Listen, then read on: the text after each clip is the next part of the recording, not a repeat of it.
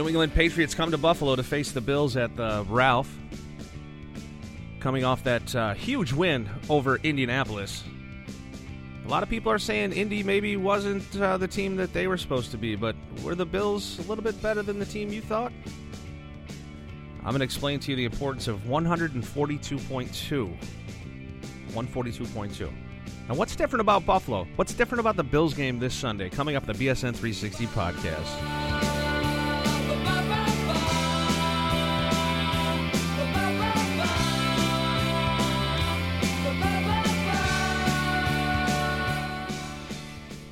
All right, so New England comes to town, and uh, the Bills are a home dog. New England uh, favored by a point. And for those of you in betting circles, uh, the Bills will be getting a point at home. Which basically, typically a home team will get three, uh, will give three points, will be a minus three at home. Uh, home field advantage. Uh, however, it works. It's kind of funny you know, if you've ever bet a game, it's it's kind of amusing to me anyway, where these guys that uh, create these lines to to begin the onset of the week and the way that the money flows, typically these lines are scary close. But uh, typically the home team will give three points, and in this case, the Bills are getting a point at home, which means that uh, a lot of money on the New England Patriots. And by all rights, history has shown what twenty three uh, Brady's 23 wins with three losses versus the Bills. Not a surprise that they that they would be uh, favored at the Ralph, you know. But I'm not so sure that history, in this case, is the best indicator of how the outcome of the game will go. A lot of uh, different things I'll talk about a little bit later in the podcast, as far as my observations about this Bills team in this year. But what are the keys to the game? You know, I'll leave that to the to the guys on Twitter, uh, to the guys on radio that can uh, that can talk to you about that. You know, stopping Gronkowski. Uh, you know, the uh, the interior line is uh, has been discussed. I think the Buffalo Bills defense is certainly uh, the key to the game. Tyrod Taylor, you might say, his performance is also the key to the game. I I kind of believe that uh, if Tyrod has a serviceable game, uh, a decent game, that I think that the the Bills have the opportunity to mitigate any scoring by the Patriots offense uh, with the defensive play, and Tyrod can uh, put some points on the board. Uh, that spells good things for the Buffalo Bills. I personally think that the game versus Indy was an eye opener. And a lot of people are saying you cannot use that success versus Indy to kind of project how the, the Bills will do versus New England. But is that is that really the case? I mean, the Bills looked pretty darn good versus the Colts who what now? On one hand you could say, hey, you know, the Colts are not who we thought they would be. And the Bills just played a good game and uh, outplayed them. But I don't know, the Colts the Colts are still the Colts and, and luck is still luck and the Bills happen to put together quite a good performance. And I think that is an indication of the talent of this Bills roster. Now something funny happened on Twitter and, and I, I tell you the thing the thing about social media for me is if you're not entertained by it, you're not following the right people. If you are on Twitter, you choose who you follow, and you can also choose who not to follow. And if your Twitter timeline is not entertaining, newsworthy, and otherwise something that uh, you look forward to checking on a daily basis, uh, many times throughout the day, then you're not doing it right. Follow the right people. I'm not going to mention any names, but there is a particular person on Twitter that I've recently, like the the skies opened up and the sun shi- shined down on me, and I finally realized what this cat is about on Twitter, and I I can't use the word troll to describe this person. I can't use the word troll, because that's to, to me now that's a negative term. Entertainer, entertainer, yes.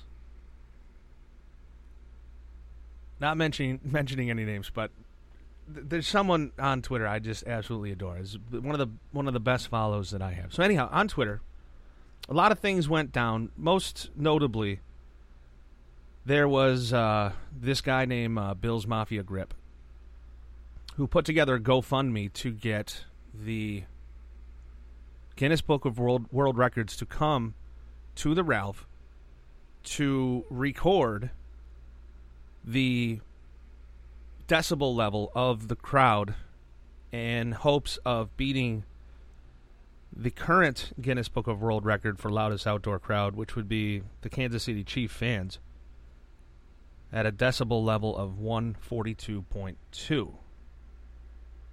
I have so many questions about this. So many questions about this process.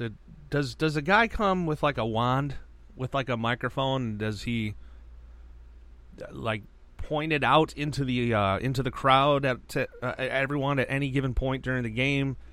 Uh, is it a stationary microphone? Uh, is it is it not a microphone? Is it something even more uh, scientifically? I don't know. Created to record decibel levels.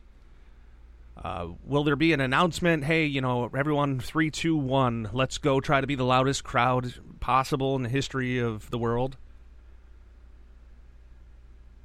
Is it is it staged like that? Is it just like, all right, ready, let's go, let's be loud, or is it going to be spontaneous? And there'll be microphones, uh, you know, throughout the entire uh, Ralph recording the entire game. You know, these are these are things that I I want to know. And if it's just spontaneous, you know when the the loudest the loudest noise will be. It's going to be early on on the third and long. Uh, that or when Brady comes out of the out of the tunnel. But that's another thing. I mean, uh, is everyone going to be in their seats at that time? Probably not. So, this Bills Mafia grip has this GoFundMe to uh, bring Guinness Book of World Records down to uh, the Ralph on Sunday, which which really just adds to a lot of the headlines. But it is intriguing. Uh, the Bills Stadium, about seventy-one thousand, I think. I think if I if I recall from reading the article, I don't have it in front of me. They're like five thousand or six, five or six thousand short of Kansas City's uh, attendance, and other things that I've been reading on Twitter is that the the Ralph is not built for it's not conducive for loud noise. It's not a closed bowl. And which brings me to another thing. There, there's precedent for an open stadium. Uh, Clemson, Clemson Death Valley was number five on the list of loudest outdoor stadiums, and they had 81,000 uh, capacity, which is significantly that's you know 10,000 more, and these are young kids. That's going to be tough to beat. Clemson, by the way, here I have a note: 125 decibels compared to 142.2 for for the Chiefs. And that Clemson Death Valley is an open stadium, similar to the Ralph. I don't want to be a Debbie Downer, but I'm going to say that we do not beat Clemson. That uh, Buffalo crowd noise should come in below Clemson. Now, our are Bills fans capable of breaking this record? Of course, and I hope they do. But and and are Bills fans with uh, a few drinks in them more capable of being louder and more boisterous than uh, sober college kids on a Saturday? Maybe. But I'm going to go on record to say the Bills come in below 125 decibels. Don't hate me. And speaking of that, what is with what is with this? Uh, it's been coined the no fun police. What is with the pushback that I've read on Twitter? The, those that are responding to raising eight thousand dollars to get uh, the Guinness Book of World Records into the Ralph to measure crowd noise, and and I see people that say, "Oh my goodness, why would you raise eight thousand dollars for such an endeavor when you can donate that money to schools? You could donate that money to charity." Uh, I sent out a very vague tweet, and it basically just said, "Why don't we, instead of buying Bills tickets, instead of paying for uh, the gas that t- it takes to get to the game, instead of paying for the beer, the food, all the tailgating expenses, uh, parking." Uh, don't pay for the popcorn. Don't pay for the the peanuts and cracker jacks. Just donate that money to charity. In fact, don't buy a car. It, let's let's not buy houses. Just donate all your money to charity. Uh, relinquish yourself of all personal uh, possessions. Just get rid of all material possessions and donate that money to charity. I mean, come on. People got together to do something fun. They they did so on their own accord some people donated uh, a lot of money. Some people donate, donated a few bucks. But collectively, a whole bunch of people got $8,000 plus to get Guinness Book of World Records to the Ralph. And they chose to do so. That's no different than going out and buying a coffee. For those of you that uh, that drink coffee on a daily basis, it's no different. Just, just get out of here with all this. Why not donate to charity? That this was some kind of a foolish endeavor, please.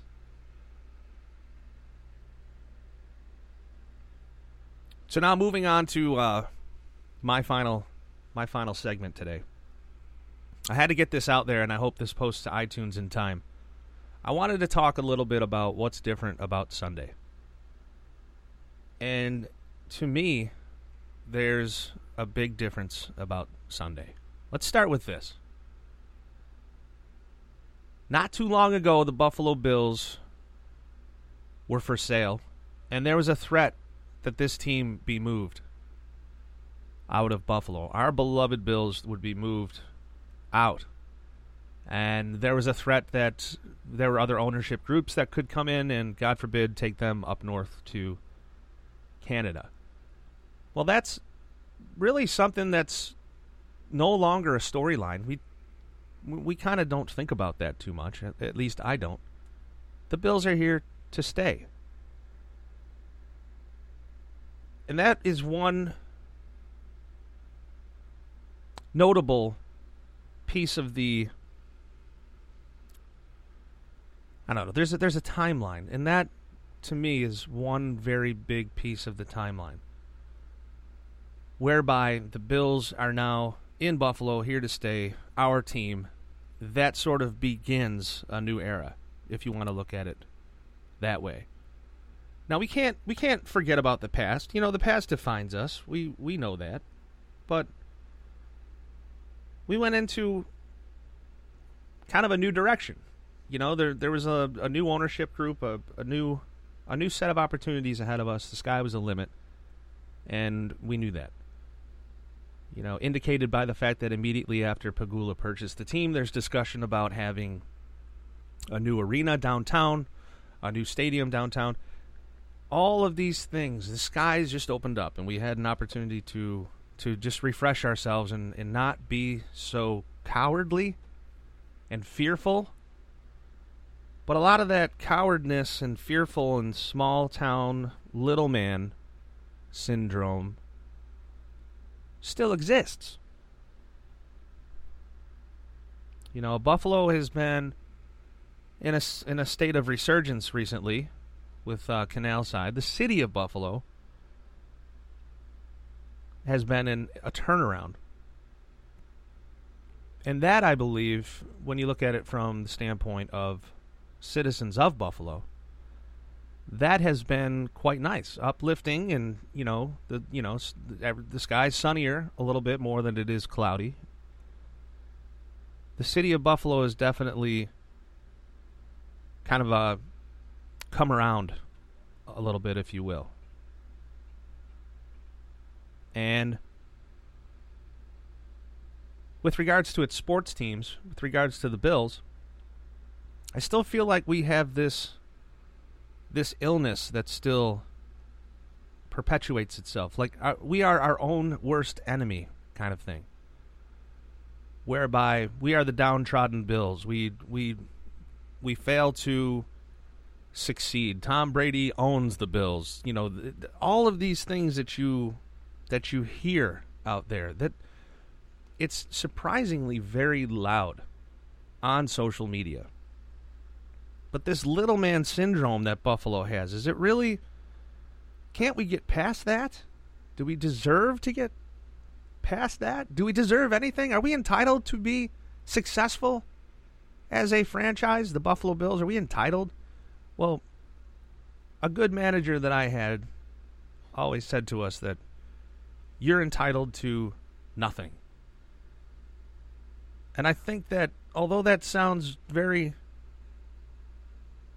very gloomy, when you're entitled to nothing, you start with nothing. And then everything that you have above and beyond that is something wonderful.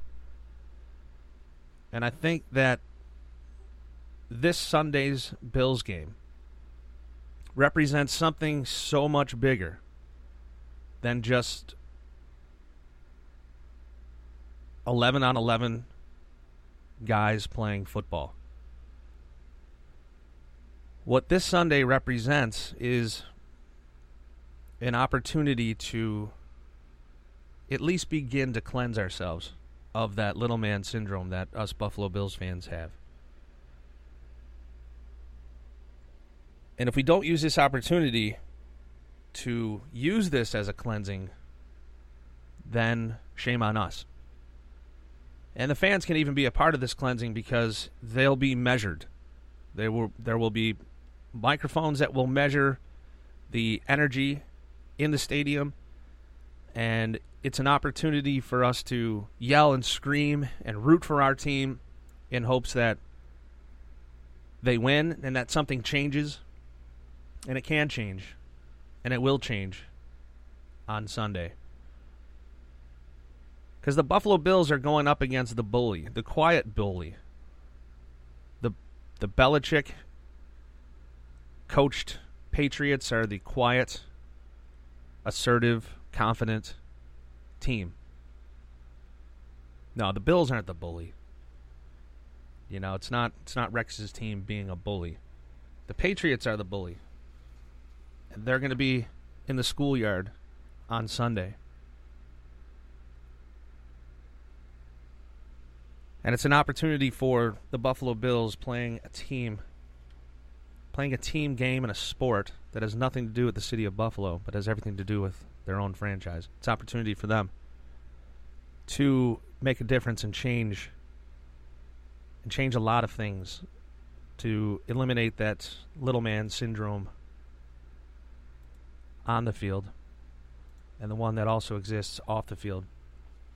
Because championship teams they don't talk like us Bills fans do. They don't they don't say well, you know, it's it's that's the way the Bills do it or uh you know, it's just there's your typical Bills. Now we're going to get away from that. And here's here's why. From ownership down to GM to the coach, things are set. And that's fine because the way things are, basically when you have that set in stone and there's no question about ownership and leadership, then it comes down to comes down to the team. And what is it about the team that's different? Well, you have a coach. You have a coach like Rex who not only motivates but